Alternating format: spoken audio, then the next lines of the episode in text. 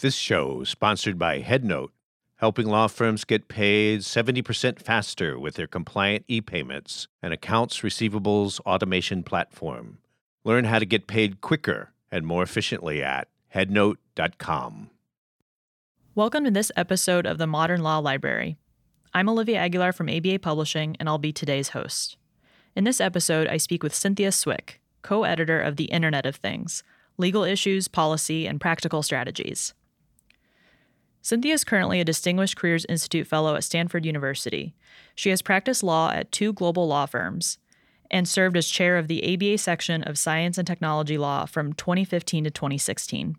Cynthia very recently received the ABA Section of Science and Technology's Chairs Award for the 2018-2019 bar year in recognition of her many years of outstanding leadership and commitment to the section. Today, Cynthia discusses the legal issues surrounding the Internet of Things. Cynthia, welcome to the show. I'm happy to be here. Great. So before we discuss your book, The Internet of Things, could you define IoT for our listeners and kind of give some examples of how we use it in everyday life?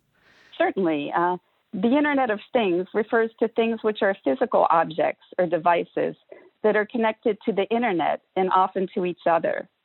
The devices sense and collect data, such as temperature or speed, and send it to the Internet. IoT converts a normal physical device into a smart device. And the device may have one or more sensors to collect data, such as temperature, and send that data to the Internet. So a sensor detects and responds to input from the physical environment, and it is the source of the IoT data. The output from the sensor is transmitted to the Internet by the device.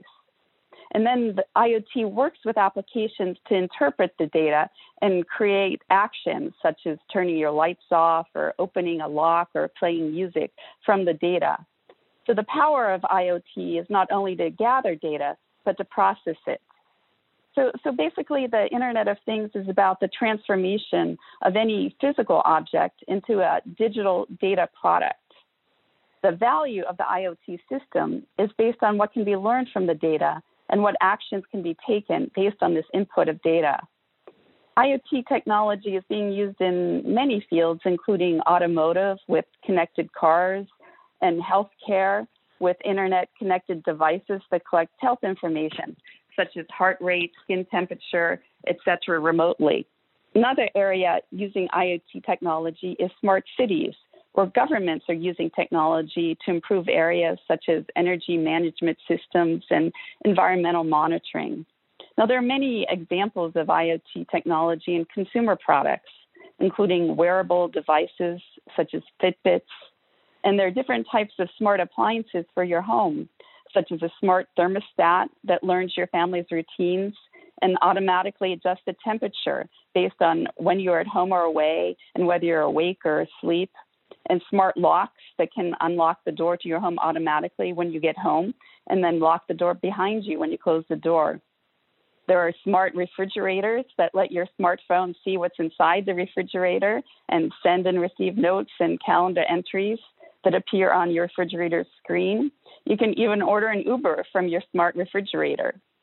There are smart pet feeders, which allow you to monitor your pet's food consumption even if you're away from home.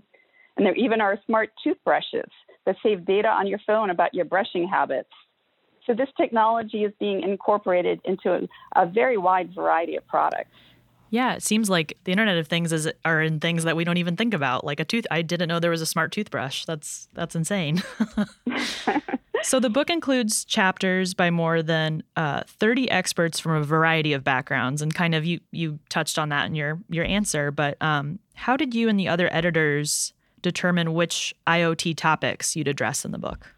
Well, the section of science and technology law has been focusing on IoT issues for several years.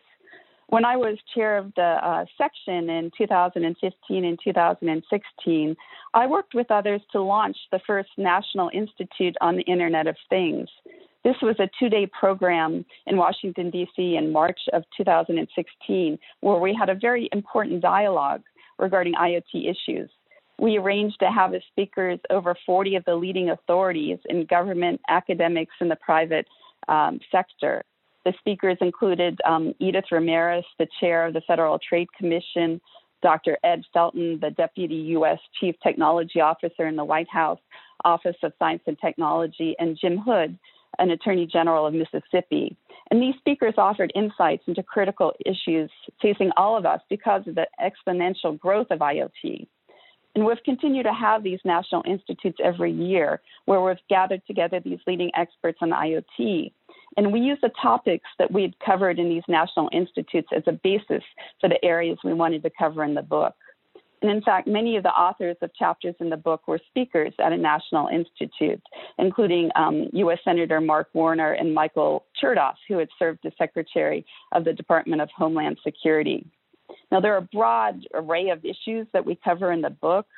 They include discussions of new and developing IoT technologies, such as connected cars, drones, 5G wireless communications, blockchain, and health IoT issues. And we also have sections discussing the regulatory landscape and privacy and security issues, with a separate section regarding homeland security risks. And we also have sections that offer practical advice, including a chapter intended for corporate counsel about dealing with IoT issues, and a section on insurance coverage for IoT risks, and a chapter addressing what employers need to know about the IoT.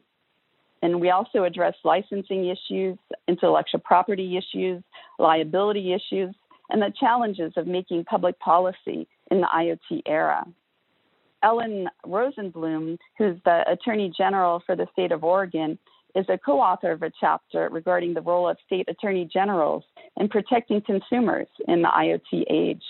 And finally, we have a MIT scientist who wrote a chapter anticipating what future issues may arise with regard to IoT.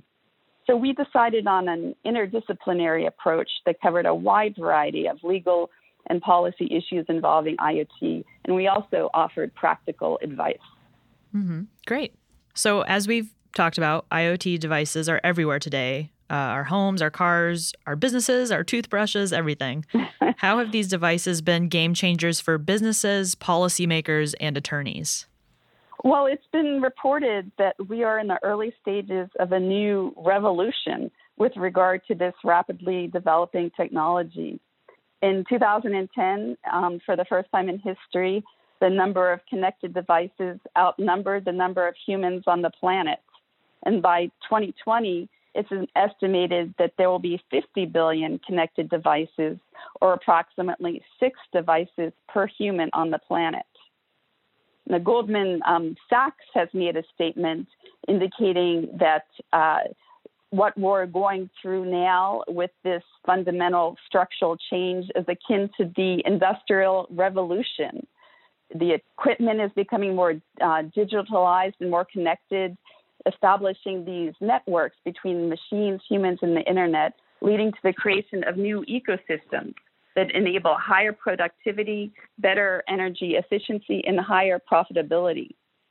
And it's also important to keep in mind that there are other advances in technology that are also fueling this explosive growth with IoT, including with cloud and edge computing, big data and deep learning analytics, and artificial intelligence algorithms. As we point out in the book, fifth-generation communication technology, or 5G, is predicted to play a very important role in expanding the number of IoT systems and increasing the rate of deployment.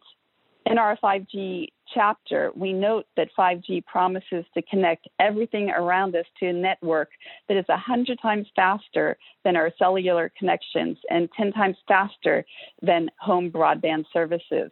So there's a synergistic effect with rapid developments in several different types of emerging technology. Mm-hmm. So why do IoT devices remain among the most vulnerable hacker targets in the cyber ecosystem today? Well, there certainly have been many news stories that have been reported on security issues associated with IoT devices. I can give you a few examples of headlines.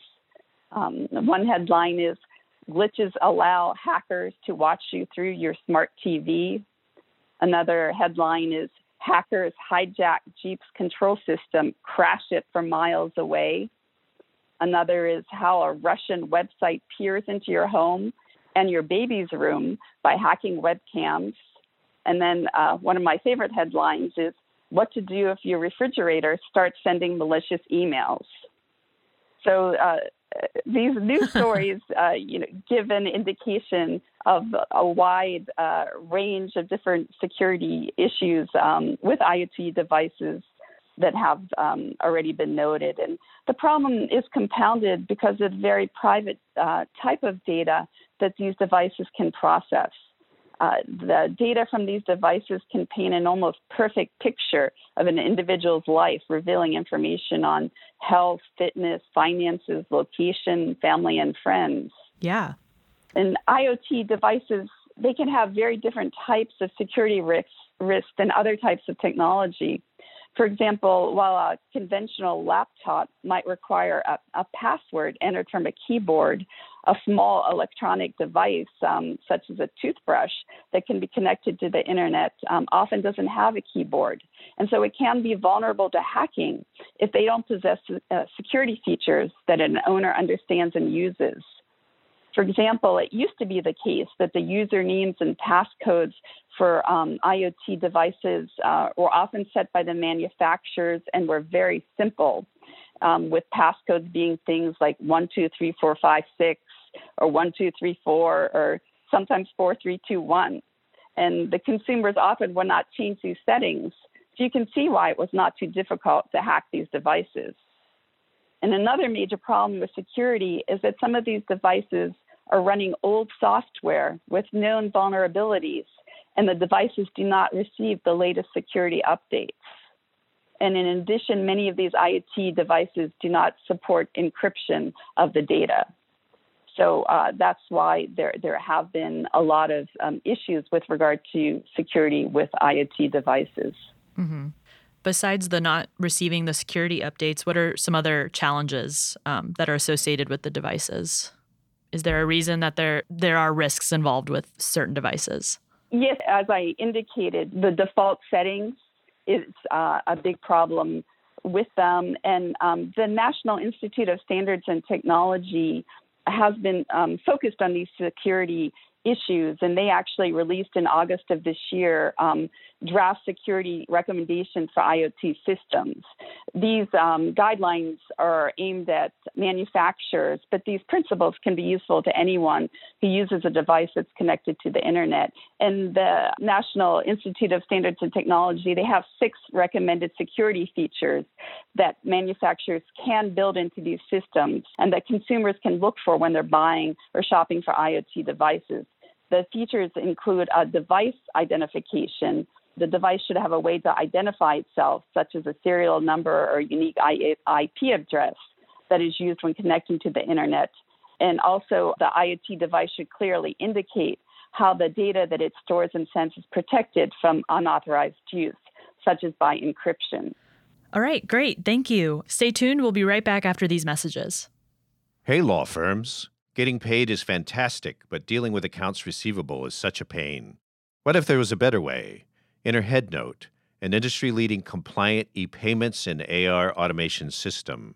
Their unique blend of features cuts through the noise and helps you to get paid 70% faster. Skip the paper checks, spreadsheets, and awkward calls to overdue clients. Get paid faster with less effort. Visit headnote.com for more information. All right, we're back with Cynthia Swick, co-editor of the Internet of Things, Legal Issues, Policy, and Practical Strategies. As we've discussed today, there are obviously a lot of privacy and security issues for individuals using these devices, but how do they impact our national security? In the book, Senator Mark Warner, who you mentioned earlier, says almost every government agency at the federal, state, and local levels is vulnerable to cyber attacks. Yes, Senator Warner certainly has key insights into these issues. He has a long history in the tech industry, and as he says in the book, he's thought of himself as the tech guy in Congress. Since January of 2017, he served as a vice chairman of the Senate Select Committee on Intelligence. And he says in the book that of all the issues that are facing the United States in the world today, what most keeps him up at night are issues relating to cybersecurity. He adds that the cyber threat is growing as we, as a society and as a world, become increasingly networked and dependent on connected devices. With regard to national security, he says we need to be aware that our adversaries may be attempting to use these connected devices to steal sensitive information, to disrupt operations, including of our critical infrastructure, and to spread disinformation. In addition, as he points out, our foreign adversaries are constantly probing our networks to see where we may be vulnerable. He thus concludes we're facing a clear, far-reaching, and urgent threat.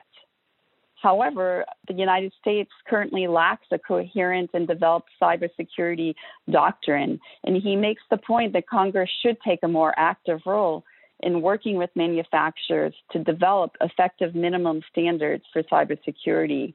And he warns that a failure to act could undermine the United States' global stature. Former Homeland Security Secretary Michael Chertoff, in his foreword to our book, also underscores these concerns about the national security implications of IoT vulnerabilities. He's warned that product developers need to take additional steps on cybersecurity, or risk regulators stepping in to set new requirements for protecting consumer safety and data, and also national security. Definitely. As more and more devices become connected to the internet, do you think that there will be more regulatory measures in the future on the individual level and government level? Yeah, that's a very timely question. Right now, there isn't a set of U.S. national security standards for IoT devices.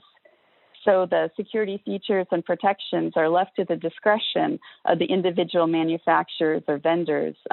There is a new bill that was very recently introduced in the U.S. Senate that would set minimum security standards for the connected devices that the federal government purchases for various projects.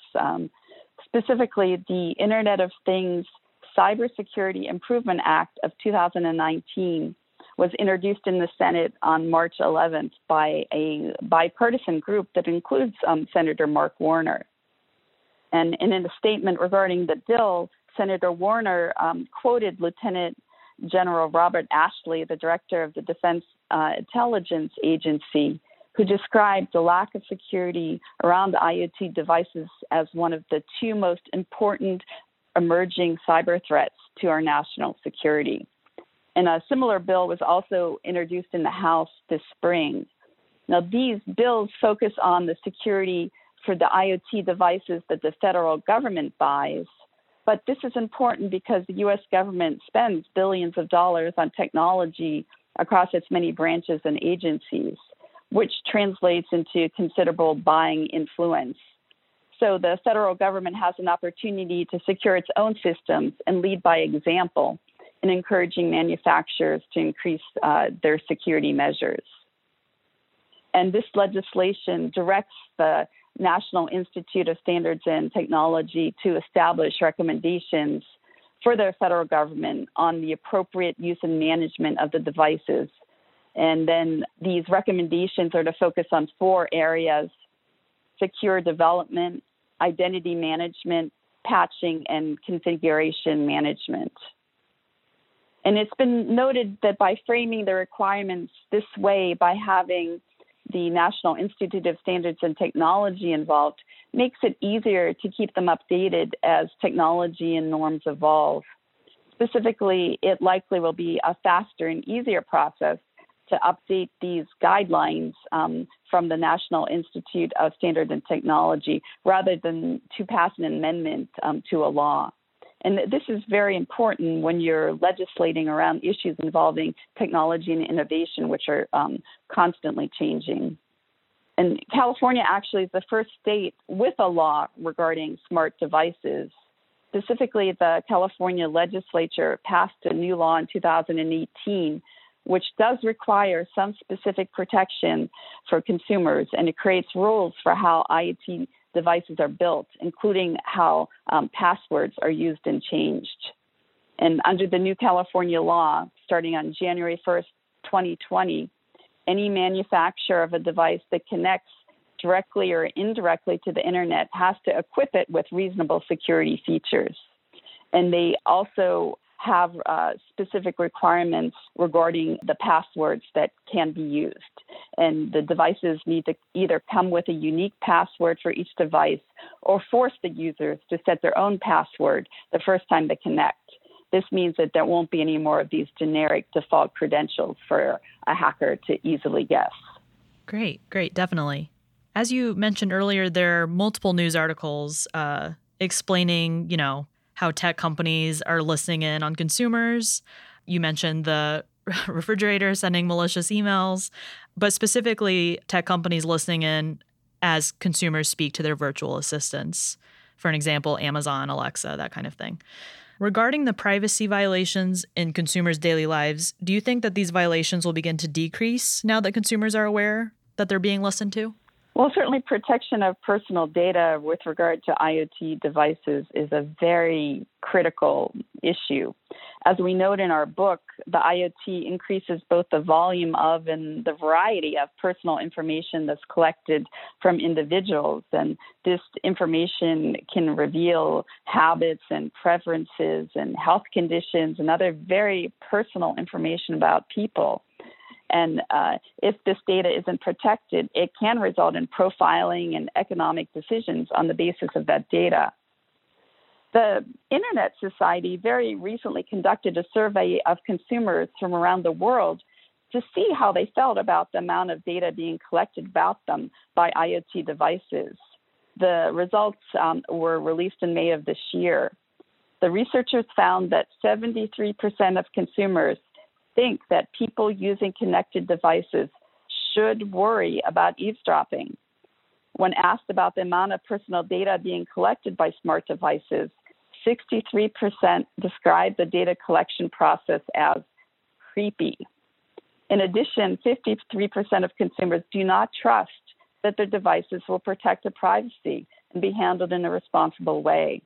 So it does seem as if consumers now are becoming increasingly aware of the potential privacy issues that exist with IoT devices, including virtual assistants.